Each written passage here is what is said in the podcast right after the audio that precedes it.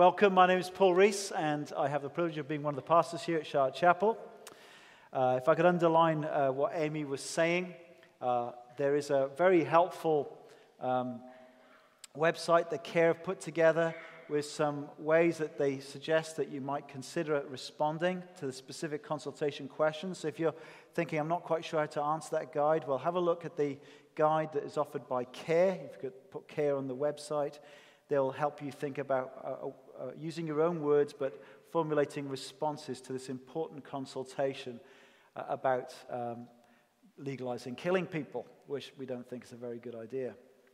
Also, the Christian Institute have got a very good guide about how you could respond also um, to the, the proposal to ban gay conversion therapy. Now, the challenge that we're finding as Christians is that we're not exactly one to advocate for gay conversion therapy, because we don't exactly know what gay conversion therapy means exactly. Uh, I'm not a therapist. I've never tried to convince anyone with same sex attraction, if they become a Christian, that that's going to change their sexual orientation. But we do want to uh, preserve Christian freedoms of simply teaching what God's word has to say and praying with people. And many people have come to me uh, saying that they have actually got same sex desires, but they are wanting to follow Jesus, and they realize that for them that's going to mean celibacy as single people, and they ask for prayer. Now, our concern about the current legislation, uh, and there's forms of it, uh, both with the assisted dying bill, both in Holyrood and in Westminster, and it's the same, uh, the same issues is look, being looked at by both parliaments with gay conversion therapy. Our concern is that some of the advocates promoting uh, this bill are including non coercive, gentle things like praying with people and teaching God's word. And we fear that unless uh, the, the legislation is clearly articulated, that it could curb basic gospel freedoms. Of course, we're opposed to all abhorrent coercive techniques on any human being. Uh, that would be completely wrong. But we want to preserve Christian freedoms where we can teach God's word, and, and, and when people ask, that we can pray with them that they can live lives that honor Christ. So please give consideration to the CARE website, the Christian Institute website, over those particular issues, because now is the time to respond to consultations. Uh, as bills come, then it becomes more important that we respond to MSPs and MPs as it gets debated in the various houses. But now is a consultation. It's a good time to respond to those consultations. Anyway, I wasn't going to say that, but as Amy talked about that today, thank you. Well, let's pray as we come to God's word, shall we? Father, your word tells us that we need your power as God's people to grasp your great love for us. And so we ask now that you would empower us and strengthen us to begin to sense the magnitude of your overwhelming love for us in Christ Jesus. And that this knowledge would hold us firm in the storms of life. We ask this in Christ's precious name. Amen. Well, what are you convinced of today? What is the bedrock conviction that holds you steady in the storms of life? When the doctor confirms to you that yes, you do have cancer, when you experience chronic pain or your body fails you, when your partner is diagnosed as having Alzheimer's, when you experience suffering and hardship when you lose someone you love? What absolute convictions will hold you fast? And what convictions will hold you steady when you face threats or persecutions as a Christian? Now, here are some of the things that happened in the world in September. On the 26th and 27th, Fulani assailants in Kaduna State, Nigeria, killed at least 49 people Houses were burnt, 27 people were abducted, and most of those were members of an evangelical church in Gabachua community. 15 Christians have been arrested in Eritrea and given a maximum prison sentence because police discovered that they had a list of Christian contacts. There are now to believe, uh, believed to be 160 Christian prisons in Eritrea. And an 83 year old Christian woman in Uganda has been hospitalized for over two weeks uh, following the attack, uh, the injuries that she received as she was attacked by an Islamic extremist who posed as a pastor attacking her in her own home. She was giving refuge to two Christian young men, an 18 year old, a 22 year old, who recently converted from Islam to Christianity. And when the attackers failed to find the men, they turned instead on her, beating her and kicking her. Now, what convictions will hold you steady if you should experience such things? Well, please open your Bibles back up to Romans chapter 8. Romans chapter 8.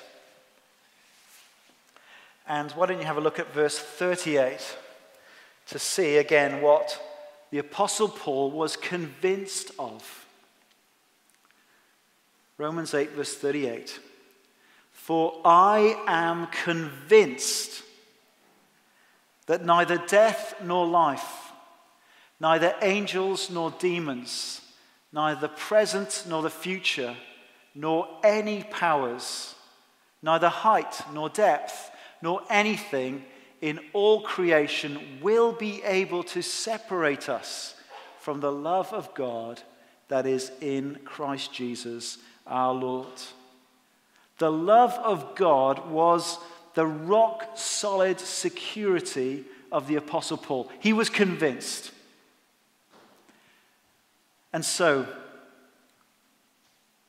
what are we convinced of in the trials and hardships that we will experience in our lives?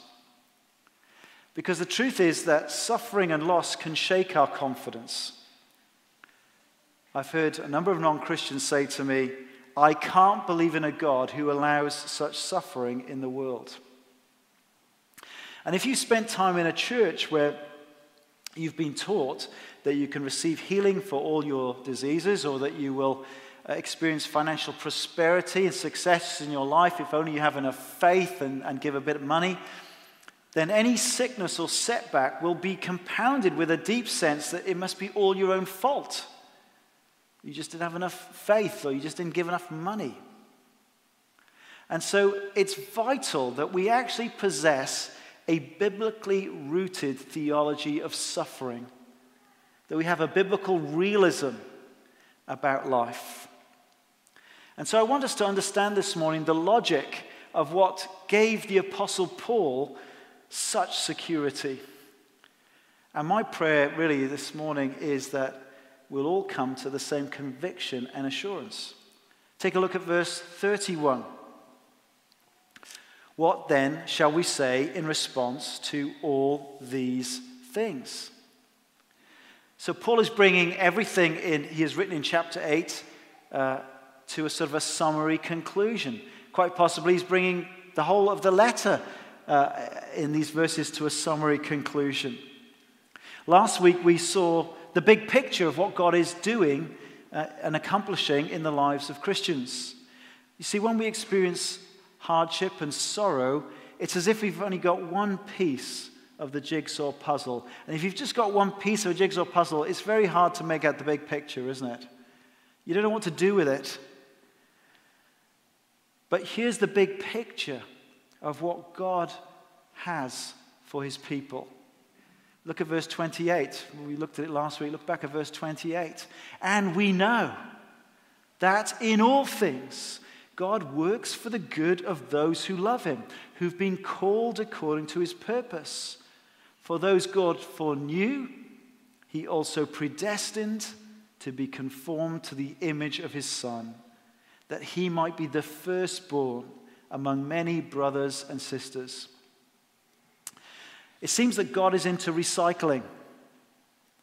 If recycling is the process of, you know, converting waste materials into new materials and objects, well, then God is recycling the mistakes, the hardships, the pain, the disappointments into something glorious.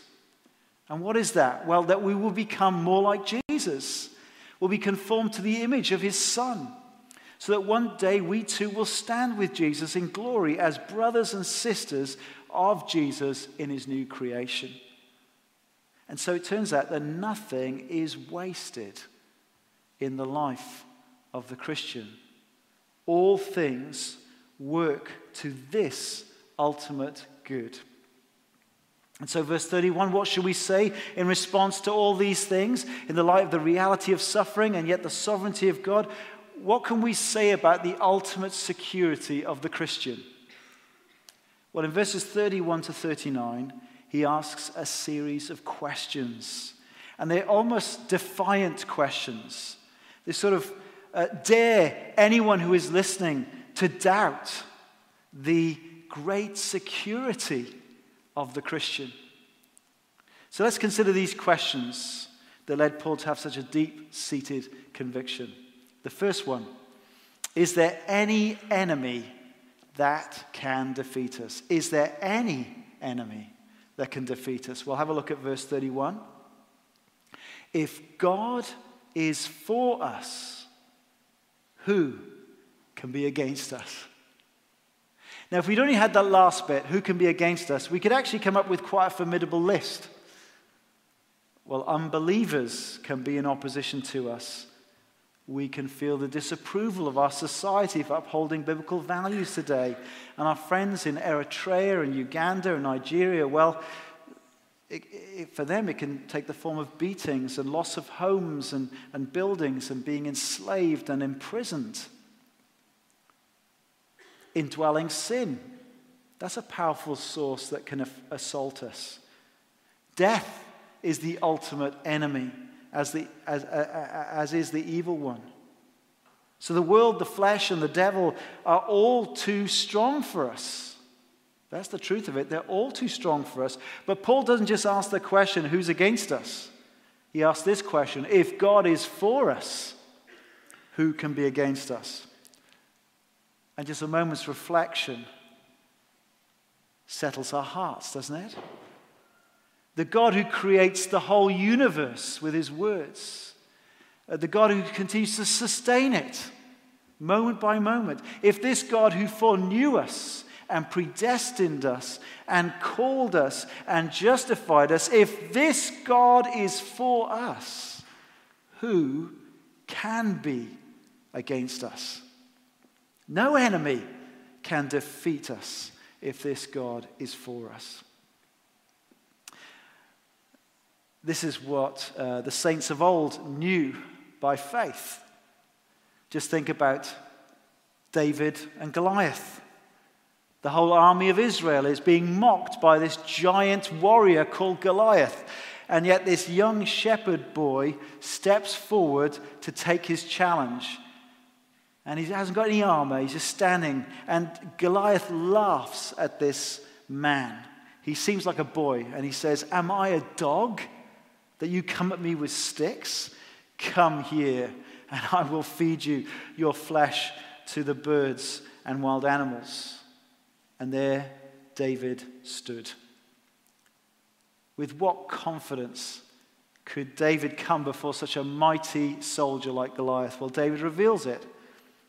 You come against me with sword and spear and javelin, but I come against you in the name of the Lord Almighty, the God of the armies of Israel, whom you have defied.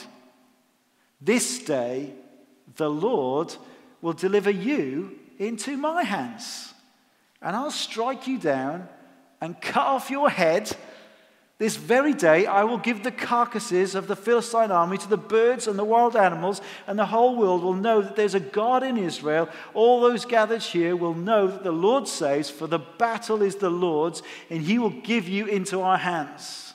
And David says all of that before the fight started. Can you see him?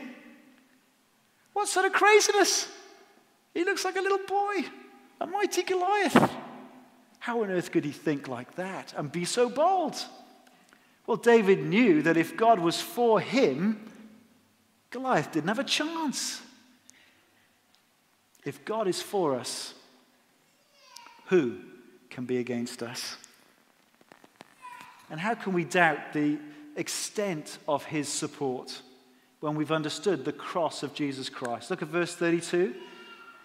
He who did not spare his own son, but gave him up for us all, how will he not also, along with him, graciously give us all things? It is a simple but profound logic, isn't it? The difference between the greater and the lesser, the harder and the easier. The, the, man who can afford the Ferrari will not leave it abandoned on the side of the road because he can't afford the petrol to put into it. If God has already done the greatest and the hardest thing, the giving up of his own son for us, then guaranteed he will do the lesser and easier thing for us. He will give us all things that, will, that, will, that we will need to stand with Jesus, our risen Savior, in glory. There's no doubt. If he did not withhold his son, do you think he's going to withhold your declaration of forgiveness? your adoption as a child of God, your resurrected body, your place in the new creation, your eternal life? Will He withhold anything that is actually genuinely in your best interest in this life? Will He? Well, there may be knocks and setbacks we experience in our lives. Difficulties and heartaches are inevitable in this groaning world. But for us, the cross of Jesus Christ is the ultimate proof, isn't it? that God is for us. No enemy can defeat us. Secondly, is there any barrister or advocate in Scotland uh, who can make a charge stick against us? No. Just look at verse 33. Who will bring any charge against those whom God has chosen? It is God who justifies. God has irrecoverably, I can't say that word now, irrecoverably, I can't say it. God has forever declared us to be in the right with Him. Irrevocably, yes. The judge has already declared we're not guilty. This is what the Apostle Paul has been teaching throughout this whole letter, isn't it? The opening chapters showed us very clearly that whether we're a Jew or a, a Gentile or any ethnic group who's not Jewish, we are all under the power of sin. And there is no one who is righteous. No, not one. But God has made a way that we can be declared righteous by trusting Jesus, who died for sinners and was raised. And by that, we are justified. Our sins are paid. And God the judge declares us not guilty. And there is no lawyer who can make any charges stick against the Christian before God. None. Thirdly, is there an accuser who can effectively condemn us? No. Look at verse 34. Who then is the one who condemns? No one. Christ Jesus, who died, more than that, who was raised to life, is at the right hand of God and is also interceding for us. Jesus, who is constantly at God's right hand, will always silence accusers and accusation. No one can condemn us. Now, there's plenty of people who are trying to condemn us. Satan's called the accuser, but he was disarmed by Jesus on the cross. Whatever guilt that could be held against us because of our sin was effectively erased as Jesus paid the full price for our guilt. He who died for us and is now raised to life, is forever in God's throne room with the evidence of his of his pierced hands and his pierced feet and his pierced side, so that no accusation can now condemn us. So that now, in God's eyes, you are exactly as righteous as Christ himself. That's an extraordinary thought, isn't it? Before God, in his eyes, you are as exactly righteous as Jesus Christ himself. Now, we might find that non Christians may bring accusations against us in our lives, but before God, they are denied the right to bring any charges against God's chosen people. There are times even when we rake up the memories of our past failures and, and we berate ourselves and we accuse ourselves, we condemn ourselves, but not even you can bring charges against yourself that will stick before God. Can't be done. You know, our sins may well be an ongoing source of, of great regret, but they will not condemn those who have put their trust in Jesus Christ. That's how the chapter started, wasn't it? Therefore, there is now no condemnation for those who are in Christ Jesus. One of my favorite hymns captures this. Before the throne of God above, I have a strong and perfect plea. A great high priest whose name is love, who ever lives and pleads for me. My name is graven in his hands. My name is written on his heart. And I know that while in heaven he stands, no tongue can bid me hence depart. When Satan tempts me to despair and tells me of the guilt within, upward I look and I see him there who made an end of all my sin. Because the sinless Savior died, my sinful soul is counted free. For God the just is satisfied to look on him and pardon me. Praise the Lord. Fourthly, is there anyone or any situation that can effectively separate us from God's love? Answer no. Take a look again at verse 35. Who then, who shall separate us from the love of Christ? And then he lists all these possibilities. Shall trouble or hardship or persecution or famine or nakedness or danger or sword, as it is written, for your sake we face death all day long. We are considered as sheep to be slaughtered quoting from Psalm 44. No, in all these things we are more than conquerors through him who loved us, for I am convinced. Back to this verse that neither death nor life, neither angels nor demons, neither the present nor the future, nor any powers, neither height nor depth, nor anything else in all creation will be able to separate us from the love of God that is in Christ Jesus our Lord. So let's be clear. There are real sufferings in this life that are painful and hard to bear. And Paul picks the extremes as a way of saying if things at the most extreme cannot separate us from the love of God, then nothing in between will either. No person in the whole of creation, no situation, no adversity, no threat of violence will ever be able to separate us from the blessings of salvation in Christ and from God's lo- loving oversight of our lives.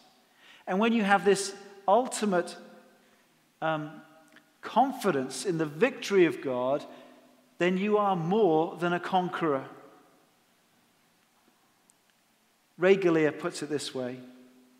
If you want to conquer the world, don't let anything conquer your confidence in Christ's love. Not any crisis of death, nor calamities of life, There's no supernatural powers, whether they're angels or demons. There's no future events in time. There's no space in the world or place in the world, no heights, no depths in the world. There's nothing in the whole of creation. No one and nothing can separate you from the love of God. There's no wedge that can get in between. Paul was utterly convinced. My question this morning to you is what about you? What about you? Well, if you're not a Christian today and you don't know this deep assurance of the love of God, I want to say to you today all of what I've talked about can be yours today. It can be yours. You can have a fresh start with God today. You can have all your sins forgiven today. You can be free from condemnation if today you turn from your rebellion to God. If you ask Him for forgiveness today, if you trust in Jesus as the resurrected ruler and Savior today, this can all be true of you. And if you'd like help to know more about that or how to do that, if you want someone to pray with you, please come and speak to me or James, or maybe you know there's a Christian here that you can talk to. We would love to help you today to have the same confidence and assurance. Uh, I've got a wee leaflet I'm happy to give you. Uh, come up and ask me, and it just makes it very plain if you want to take it home and read it and have a think about it. Now, Paul wrote this letter to the church in Rome. Who was the emperor at the time? It was Nero. And if you're familiar with the persecution that Nero put upon the Christians, then you'll know how horrific that was. And more than likely, this was what was ahead for this church. Some significant persecution and suffering was ahead for them. And so these verses are so important to anchor us in the face of it. Now, I don't know what uh, direction the United Kingdom is going. I hear so many troubling talk, so much troubling talk from different campaign groups, and uh, they want to ban basic things in Christian life. You think, my goodness, where is this heading as a nation? Maybe more difficult days are coming for us as a church. And I think we'll need these deep convictions to hold us steady. And my Christian friends, if you're here today and you're feeling shaken because life is hard for you, Suffering is real and painful, and it threatens to overwhelm you. Would you take time today to consider the cross of Jesus Christ? And then remember this verse He who did not spare his own son, but gave him up for us all, how will he not also, along with him? Christ is with you. The risen Christ is with you today. Don't doubt that. Along with him, graciously give us all things. Let's pray.